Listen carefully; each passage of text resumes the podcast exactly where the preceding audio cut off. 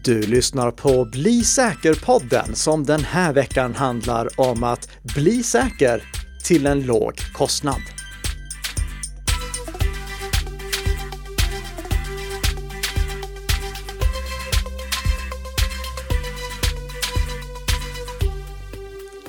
God morgon, god morgon Tess! God morgon, god morgon Nika och god morgon till alla våra fantastiska lyssnare som är med oss denna fredagsmorgon. Precis, förhoppningsvis den sista fredagsmorgonen då vi måste spela in på distans så som vi gör nu. För nu ser det ju äntligen ut som att eh, det faktiskt lättar upp lite. Ja, ja, det ser vi fram emot. Mm, och då kan vi träffas i, i studion igen och spela in ett eh, avsnitt precis så som det ska vara i Bli säker-podden som produceras i samarbete mellan Nika Systems och Bredband2. Precis. Och eh, innan vi kliver in på veckans snabbisar så har vi lite uppföljning från något avsnitt sedan. Ja, för två avsnitt sedan då pratade vi om att hästar flyger igen med anledning av att eh, det här spionprogrammet Pegasus hade använts för att spionera på folk runt omkring i världen. Och nu måste vi tyvärr konstatera att eh, hästar har eh, flugit igen, igen den här gången oh, i Finland. Det är eh, finska utrikesdepartementet som tidigare i veckan meddelade att finska diplomater har varit måltavlor för Pegasus. Så vi fortsätter att upptäcka allt fler personer som har varit måltavlor för det här spionprogrammet som självfallet inte ska användas för den här typen av ändamål. Det är ju för att fånga terrorister och barnpedofiler som barnpedofiler, pedofiler som eh, mm det, det ska användas till. Hur, hade hur kunde det hända? Ja. Sen har vi en uppdatering kring det vi pratade om förra veckan med QNAPs nasar som var utsatta för utpressningsprogrammet Deadbolt. QNAP har nu rullat ut en eh, uppdatering som täpper till det, eh, den, det, det säkerhetshålet som fanns som gjorde att nasarna kunde bli infekterade om de var exponerade mot internet. Men eftersom inte alla användare installerade den automatiskt, den uppdateringen, så blev de infekterade ändå. QNAP tog därför beslutet nu i slutet av förra veckan, eller början av den här veckan, eh, för några dagar sedan, att eh, pusha ut den här uppdateringen och alltså forcera installation av den. Mm. Det var på sätt och vis bra att de gjorde det. Problemet var att eh, det också förstörde för några användare så att saker slutade funka. Aj då! Ja, och det, det, det är ju, det, det, är ju det här som är skälet till att eh, många produkttillverkare är försiktiga med att eh, skicka ut automatiska uppdateringar för att de vet att någonting kanske inte går riktigt som det ska. Och då är de rädda för att det blir massa supportärenden. Mm. Det, det bästa som QNAP skulle kunna göra nu, det är att ha uppdateringsförfarandet på det sättet som jag har rekommenderat i tidigare avsnitt, nämligen att automatiska uppdateringar är påslaget som standard för alla. Och om administratören för produkten inte vill att det ska vara så, då måste han eller hon manuellt gå in och stänga av den. Och det, och det är ju då för att ifall automatiska uppdateringar är påslagna, då kommer alla som bara kör med standardinställningar att få de här säkerhetsuppdateringarna automatiskt. Medan de som verkligen vill ta ansvar själv, har kunskap att ta ansvar själv och gör det medvetna valet att stänga av automatiska uppdateringar för att de till exempel har sitt eget uppdateringsschema som de följer då har de gjort det aktiva valet och då vet de också, det kan liksom komma upp information att du vet om att du utsätter din NAS för extra risker ifall du stänger av det här.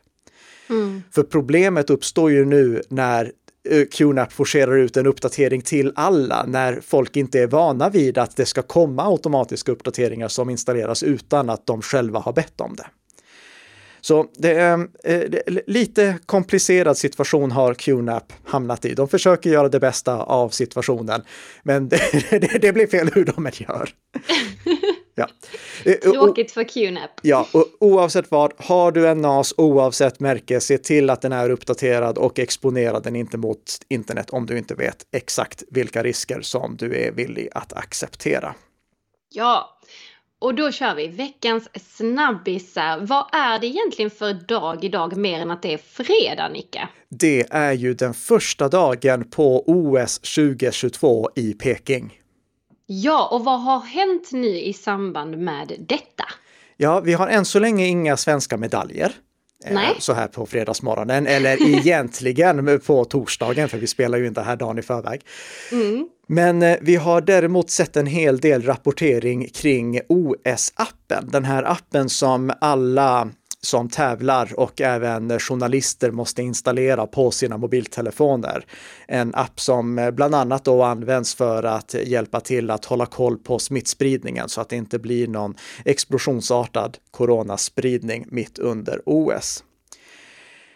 För några veckor sedan, då kollade Citizen Lab vid eh, universitetet i Toronto på den här appen och de hittade en hel del säkerhets säkerhetsproblem i den. I, inte någonting som liksom var superkritiskt, men ändå en del säkerhetsproblem som man inte tycker att ska finnas i en app som används för att samla in liksom, känslig information om hur olika personer mår. Mm. Men eh, det, det var den första saken som dök upp. Sen nu under helgen då var det en person på Twitter som eh, påstod att eh, han hade dekompilerat den här appen och eh, alltså plockat isär appen för att se hur den funkar och konstaterat att alla olympiernas ljud spelas in och skickas till kinesiska servrar. Det här var någonting som eh, verkligen eh, fick fäste och började diskuteras och jag pratade med Svenska Dagbladet om det i måndags. Av det enkla skälet att det påståendet, det stämmer inte. Eller åtminstone, det, eh, den här personen som eh, säger att han har dekompilerat appen, han har inte lagt fram några bevis för att det stämmer. Eh, och därför kallade jag det trams. För, ah, okay. för, för, eh, visst, alltså man ska vara försiktig när det gäller appar som man blir tvingad att installera när man åker till en diktatur. Men mm. eh, i, i det här fallet, eh, påståendet om att liksom allt ljud spelas in och skickas till servrar i Kina, nej, det stämmer inte. Det eh, finns inga som helst bevis för det. För att det ens skulle vara möjligt så hade de som utvecklat appen varit tvungna att utnyttja någon typ av sårbarhet för att kringgå de begränsningar som finns inbyggda i operativsystemet. Det, det, är ju just för att inte appar ska få tillgång till vad som helst som vi får de här frågorna. Vill du ge appen åtkomst till din mikrofon? Vill du ge den åtkomst till din kamera? Vill du ge den åtkomst till din position? Det enda sättet att kringgå de där begränsningarna, det är ifall det finns en sårbarhet som eh, den som har utvecklat appen på något sätt vet hur de ska kunna utnyttja för att eh, ta sig förbi. Eh, okay. För att ta sig förbi de kontrollerna. Och än så länge så finns det inga bevis för att det finns någon sådan sårbarhet eller någon teknik för att utnyttja den sårbarheten i den här OS-appen. Okej, okay, så de problemen som då hittades eh, av Citizen Lab, det de, är inte relaterat till det här? Liksom. Nej, och Citizen Nej. Lab hade med högsta sannolikhet upptäckt ifall det var så att appen spelade in allting som sades och skickades till servrar i Kina. Mm. Det skickas data till servrar i Kina, det gör det absolut. Och det är inte konstigt för det är en kinesisk app. Hade vi haft en svensk app så hade den skickat data mm. till servrar i Sverige. Eh, så det, det, det är inte konstigt i sig. Dessutom så har vi ju den här indikationen i iOS 14, iOS 15 och nya Android 12. Då finns det ju en liten indikation, en liten eh, gul, eh, orange prick är det i iOS och en liten eh, mikrofonsymbol i Android 12 som visar när en app har åtkomst till mikrofonen. Då hade den lilla pricken lyst hela tiden också. Så att mm. användarna hade kunnat se att okej, okay, nu håller den här eh, appen faktiskt på att spela in någonting. Just det. Så det, det, är eh, inte någonting som man behöver vara orolig för. Däremot finns det andra saker som man faktiskt ska vara orolig för, för den här appen, den ber faktiskt om att få åtkomst till mikrofonen och det ska du självfallet inte ge den. Den ber om att få åtkomst till kameran och det ska du självfallet inte ge den. Den ber om att få åtkomst till dina kontakter och det ska du självfallet inte ge den. Just det här med kontakter, det tycker jag är extra viktigt att trycka på, för det är någonting som inte bara gäller gäller en sån här OS-app, utan också någonting som gäller alla andra appar som ber om att få åtkomst till ens kontakter. Mm. När det gäller dina kontakter, då sparar du ju information om andra personer hos dig och du kan inte vara säker på att de tycker att det är okej att du delar den informationen med till exempel de som ligger bakom OS-appen eller någon annan app för den delen. Så var väldigt restriktiv med när du ger åtkomst till din kontaktlista till någon app. Jag såg i någon sporttidning att, eh, alltså, det, det, är inte så att jag läser sporttidningar, det, det var någon som skickade ett tips till mig, det, kolla på det här i, i, en tidning, där det var några idrottare som inte tyckte att det här med eh, att eh, vara försiktig med vad man ger åtkomst till och risken för spionage, att det inte var så viktigt. Men då, ska man komma mm. ihåg att även om det inte känns som att eh, liksom någon skulle vilja spionera på just dig, så kan de vara väldigt intresserade av vem du har kontakt med för att se hur kontaktnätet fungerar. Det är därför som Kina skulle kunna vara intresserade av att veta till exempel vilka kontakter har du eller positionen mm. som appen också begär åtkomst till. Var är det du rör dig så att de kan se vilka är det du rör dig med? Det här är ja. inte någonting som nödvändigtvis är integritetskränkande för dig men det kan vara integritetskränkande för dina vänner, dina kollegor.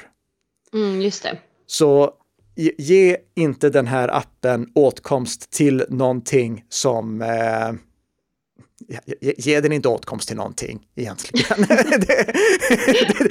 summa, summa summarum, ingen ja. åtkomst överhuvudtaget. Nej, och eh, mm. eh, alla från den svenska olympiadtruppen har fått burner phones som de kan använda, alltså telefoner som inte är deras huvudsakliga telefoner. Och det är ju någonting som jag då också skulle rekommendera alla som åker till en diktatur. Kom ihåg att gärna ha med dig en burner phone som du kan använda för till exempel sådana här sammanhang. Och när det gäller din riktiga telefon och din riktiga dator, se till att de är avstängda när du går genom till exempel inpasseringskontrollen till landet. Håll dem avstängda för att det är mycket svårare att attackera dem när de är avstängda, när de är påslagna. Mm. Okej okay, Nika, vi lämnar Kina och så åker vi vidare till USA. För det är ett nytt år och det är säkert en del som börjar se sig om efter ett nytt jobb. Så därför tänkte jag att det var dags att påminna om falska jobbannonser. FBI har nämligen utfärdat en varning för bedragare som använder falska jobbannonser för nätfiske. Genom att publicera falska jobbannonser på helt vanliga rekryteringsplattformar så kan bedragare lura arbetssökande att dela med sig av personlig information eller till och med pengar. Jobbannonserna inkluderar ofta länkar och kontaktinformation som leder jobbsökande till falska webbplatser, e-postadresser och telefonnummer som sen bedragarna använder för att samla in den här personliga informationen. Och enligt FBI så ligger problemet hos just rekryteringssajterna. För det finns nämligen brister i verifieringssystemet på många sajter som bedragare enkelt kan utnyttja. Vi såg i somras som eh, Bleeping Computer eh, också rapporterade om var att en bedragare kunde skapa en falsk jobbannons som ser ut att komma från vilket etablerat företag som helst på LinkedIn utan att det faktiskt krävdes någon verifiering. Mm. Så den här typen av bedrägeri är egentligen ingenting nytt eh, och senast som FBI utfärdade en liknande varning var år 2020. Men jag tänker att de har tagit fram en sån, ja, en liten tipslista kan man väl kalla det för, för vad som är bra att tänka på om man är just jobbsökande. Så jag tänker att jag lyfter ut några av de här tipsen och kör, kör ja. dem här. Vi börjar med att kontrollera och verifiera jobbannonsernas äkthet genom att kontakta företagens HR-avdelningar eller via företagets officiella webbplats. Alltså att man går till den officiella webbplatsen för att se om finns jobbannonsen där också. ja. till exempel. Eller så kontaktar man dem. Och eh, i och med att jag vet att du rekryterar en hel del Tess så mm. antar jag att du föredrar det förstnämnda där då, att man själv kollar att platsannonsen finns på den riktiga domänen. Ja, ja. ja precis. Eh, för HR-avdelningen brukar ha ganska mycket att göra.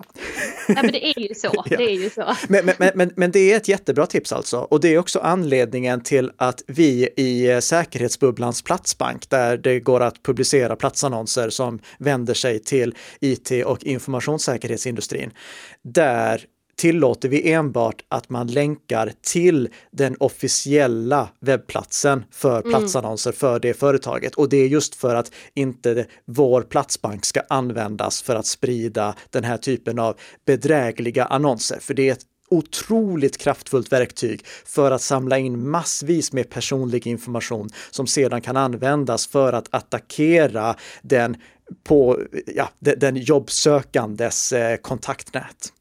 Mm. Ja, precis.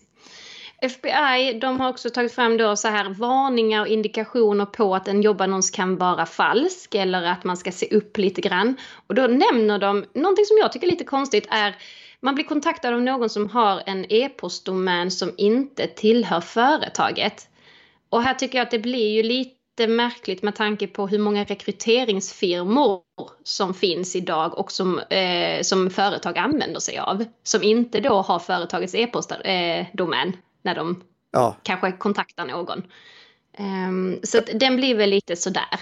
Ja, det, det håller inte alls, ska jag säga, den rekommendationen, Nej. eftersom att när det gäller de platsannonser där en rekryteringsfirma används, alltså där det finns chans att en jobbsökande får ett mejl i uppsökande syfte, alltså inte att personen skickar iväg ett mejl, att en jobbsökande skickar mm. iväg ett mejl, utan att personen som är jobbsökande blir kontaktad. Då är det ju i princip alltid via en rekryteringsfirma. Ja, exakt. Och då kommer det komma ett mejl från den rekryteringsfirmans domän, inte från arbetsplatsens domän. Mm. Precis. Men man, man kan ju eh, enkelt dubbelchecka ifall det är ett sant eh, om det är en riktig förfrågan genom att gå till den officiella rekryteringswebbplatsen och där kolla både att ett, den här platsannonsen finns och två, att eh, det är det företaget som man har blivit kontaktad från som där står att är anlitade. Mm. Och ifall det är en sån här riktig höjdarposition, en sådan position som det headhuntas till utan att det utlyses någon eh, plats, eh, utan att ens publiceras en platsannons, då kan man ju höra med företagets HR-avdelning. För då, då, kan jag garantera yeah. att då är HR-avdelningen också redo att svara på frågor. ja, precis. Det är helt sant. Det är helt mm. sant. Men jag tycker ändå så här, den här varningen som kommer nu är ändå den som kanske mest, alltså verkligen skriker varning.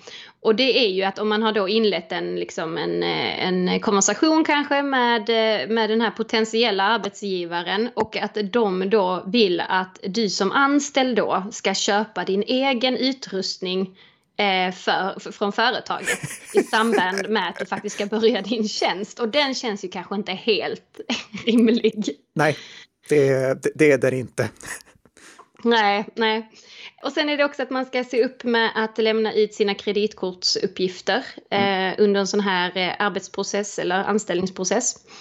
Jobbannonserna eh, visar på rekryteringssajter men inte på företagens hemsidor och det är ju lite det som vi också har pratat om. Ja. Att man ska faktiskt gå till företagets webbplats för att se ja. om den finns där. Och där händer det ju ofta att företaget länkar till en tredjepartssajt för platsannonser. Men ja. ifall man länkas dit från företagets officiella webbplats, då vet man ju ändå att det där är den riktiga rekryteringswebbplatsen. Mm, precis. Det var allt från den här nyheten alltså. Mm. Bra, mm. då går vi in på veckans huvudämne och vi har gett många rekommendationer under de 153 avsnitt som vi har spelat in hittills av Bli säker-podden. Men någonting som vi inte har varit eh, någonting som jag känner att jag framförallt har missat, det är att väga in risken i tillräckligt stor utsträckning. Alltså hur stor är risken att jag utsätts för problem, eh, att jag utsätts av attacker på grund av att jag inte följer de här rekommendationerna. Mm. Nu i veckan fick jag ett eh, mejl från en av våra lyssnare där han undrade egentligen om jag eh, ska ta tag i alla de här rekommendationerna. Vad är då viktigast? Och ifall det, ifall jag har en budget, om jag inte har obegränsat med pengar, vad bör jag då lägga störst fokus på? Och därför Väldigt tänk, bra fråga. Ja, fantastiskt bra fråga och eh, ja. någonting som jag känner det här borde jag ha pratat om tidigare. Så, ja, men då gör vi det nu. Exakt, exakt. Mm. Så jag tänker att vi tar några av de rekommendationer som vi har gått igenom eh, hyfsat nyligen, eh, några av de rekommendationer vi har nämnt hyfsat nyligen i den här mm. podden. Och så klassificerar vi in dem i tre olika nivåer. Antingen om det är högsta nivån, obligatoriskt, om det är mellannivån, rekommenderat, eller om det är lägsta nivån. Eh, nice att göra. Mm. Eh, men, men kanske inte absolut mest nödvändigt. Och vi tar bara sådana saker som är förenade med en kostnad. Alltså simpla tips som att eh, inte klicka på länkar i mejl. Det, det, kostar ju ingenting, så de eh, struntar vi Vi fokuserar bara på sådana saker som är förenade med en faktisk kostnad. Och så funderar vi också på, finns det några gratisalternativ som man skulle kunna använda för att hålla nere kostnaden så att alla kan vara säkra oavsett hur mycket pengar de har att lägga på just eh, säkerhetssaker. Och mm. eh, en sak till, vi, vi, tar inte med sådana saker som i sig är lite av eh, lyxkategorin, till exempel eh, smart hemautomation. Vi hoppar över det för att och det är inte någonting som du behöver för att du ska kunna fungera i dagens uppkopplade samhälle, utan vi tar de sakerna som är nödvändiga för att man ska fungera i dagens samhälle. Ja, okej. Okay. Ska mm. vi kicka igång där Nicke? Ja, jag kom i och för sig på att min automatiserade kaffebryggare är lite av en förutsättning för att jag ska fungera i dagens samhälle. Men eh, okej, okay, ja, hur som helst, vi, vi kör listan vi har förberett. Mm. All right, då kör vi. Använd en uppdaterad dator. Och det är den eh, högsta nivån, obligatoriskt. Det är bland det viktigaste du kan göra. Se till att hålla datorn uppdaterad. Kör bara med operativsystem som fortfarande får säkerhetsuppdateringar. Alltså om vi pratar Windows 7 och tidigare eller MacOS Mojave, alltså MacOS 10.14 och tidigare, så får de inte längre säkerhetsuppdateringar. Se till att du uppdaterar till en eh, aktuell version av operativsystemet. Och har du till exempel en gammal Mac som Apple har slutat förse med säkerhetsuppdateringar som de inte låter dig ens uppdatera till en aktuell version av MacOS, då är det nästan bara att eh, eh, att byta till Linux. Och det kan vara lite krångligt, det kan det. Men eh, vi ska inte glömma att det är lättare än någonsin att byta till Linux idag ändå, eftersom det har blivit enklare att installera. Och dessutom idag så gör vi ju nästan allting i webbläsaren. Så det blir inte någon jätteskillnad för en vanlig användare. Så har du en dator som du vill använda, fortsätta använda trots att du inte kan få säkerhetsuppdateringar, överväg då att byta till Linux. För att hålla datorns operativsystem säkert, det är A och O. Det här gäller självfallet även alla applikationer som man kör på datorn. Så om man till exempel inte vill eh, förnya sin Office-licens, sin Microsoft Office-licens, istället för att köra med en osäker Office-licens som då kan användas för att infektera datorn genom till exempel skadeprogramspreparerade eh, dokument, ta då och byt till helt kostnadsfria LibreOffice istället. Det finns till både Windows och MacOS. Så mm. löser du det utan att det kostar någonting mer. Ja. Använd en uppdaterad mobil. Och det får jag säga att är på nivån rekommenderad. Mm. Anledningen till att det inte är lika viktigt är att vi ser inte lika många attacker mot mobiltelefoner som inte kör den absolut senaste underhållna versionen av iOS och Android. Det är fortfarande rekommenderat, men jag skulle säga att det är på en lite, lite lägre nivå än att eh, ha en uppdaterad dator. Jag, jag kan självfallet aldrig säga åt någon att det är okej okay att köra med en icke uppdaterad mobil, men risken som vi då måste genväga in här för att vi ska hålla nere kostnaderna så, så mycket som möjligt. Risken att ha en mobiltelefon som kör kanske en version för gammalt av Android, den är inte alls lika stor som att köra en generation för gammal version av Windows. Så därför mm. ligger det på rekommenderat istället. Och att det går att göra den här bedömningen, det är inte bara jag som tycker, utan om vi kollar på BankID. BankID fungerar ju faktiskt på osäkra versioner av Android och iOS också. Ah. Så, så, där har finansiell ID-teknik gjort bedömningen att ja, risken för att du ska bli infekterad på grund av att du kör en gammal version av Android eller iOS, den är så pass låg att mm. vi kan tillåta någon generation för gammal version av Android eller iOS också. Ja. Okej. Okay. Använd en uppdaterad router. Och det lägger vi på lägsta nivån, nämligen NICE. Jaha, Låter kanske lite konstigt efter att vi har pratat så mycket om att se till att hålla din router uppdaterad. Men Verkligen. igen, när vi väger in risken, då är risken att du blir attackerad på grund av att du har en icke uppdaterad router väldigt låg. Och det här gäller alltså för privatpersoner, det här gäller inte för företag. Anledningen mm. till att risken är låg, eller en bidragande anledning, det är att eh, om vi pratar om många av de attacker som vi har nämnt hittills i den här poddserien, då har de förutsatt att attacken kommer från insidan av nätverket, alltså inte över internet utan från insidan. Och som privatperson så attackerar du väldigt sällan din router från insidan. Yeah. När det gäller eh, problem med trådlösa anslutningar, alltså osäkra trådlösa anslutningar, då kan ju de enbart utnyttjas ifall angriparen är i det trådlösa nätverkets närhet. Mm. Så i, i, jag skulle sätta det på nice-nivån att ta tag i. Det är inte det mest, du, du behöver inte springa benen av dig för att köpa en ny router eh, bara för att det precis har gått över ett år sedan den fick sin senaste säkerhetsuppdatering. Mm. Bra, bra för klarhet i den. Mm. Använd en eh, lösenordshanterare. Det skulle jag ju säga att är obligatoriskt. Det finns mm -hmm. de mhm. som skulle sätta det på både nivån rekommenderat och, rekommendation, äh, och på nivån nice. Men då skulle jag säga att man lurar sig själv lite, för det finns ingen rimlig lösning att komma ihåg alla dessa lösenord utan att ha en lösenordshanterare. Mm. Så det är obligatoriskt, men du behöver inte välja en betallösning. Du behöver inte köpa en lösenordshanterare. Bitwarden som vi, vi har nämnt flera gånger tidigare, den är ju gratis och fullt funktionell i sin gratisversion. Ja. Du, du, får fler funktioner om du väljer betallösningen, men de absolut flesta skulle klara sig utmärkt i privatsammanhang på gratisversionen. Verkligen. Mm. Använd en VPN-tjänst. Ja, det är ju mer av integritetsskäl som du möjligtvis skulle vilja göra det, inte av säkerhetsskäl.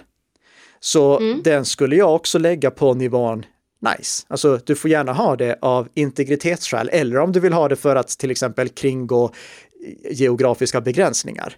Men som en privatperson, alltså inte som företag som behöver kunna, inte som anställd som behöver kunna ansluta till företaget, utan som privatperson. Där är det ju framför allt av integritetsskäl, möjligtvis säkerhetsskäl om du ska surfa på publika wifi-nät.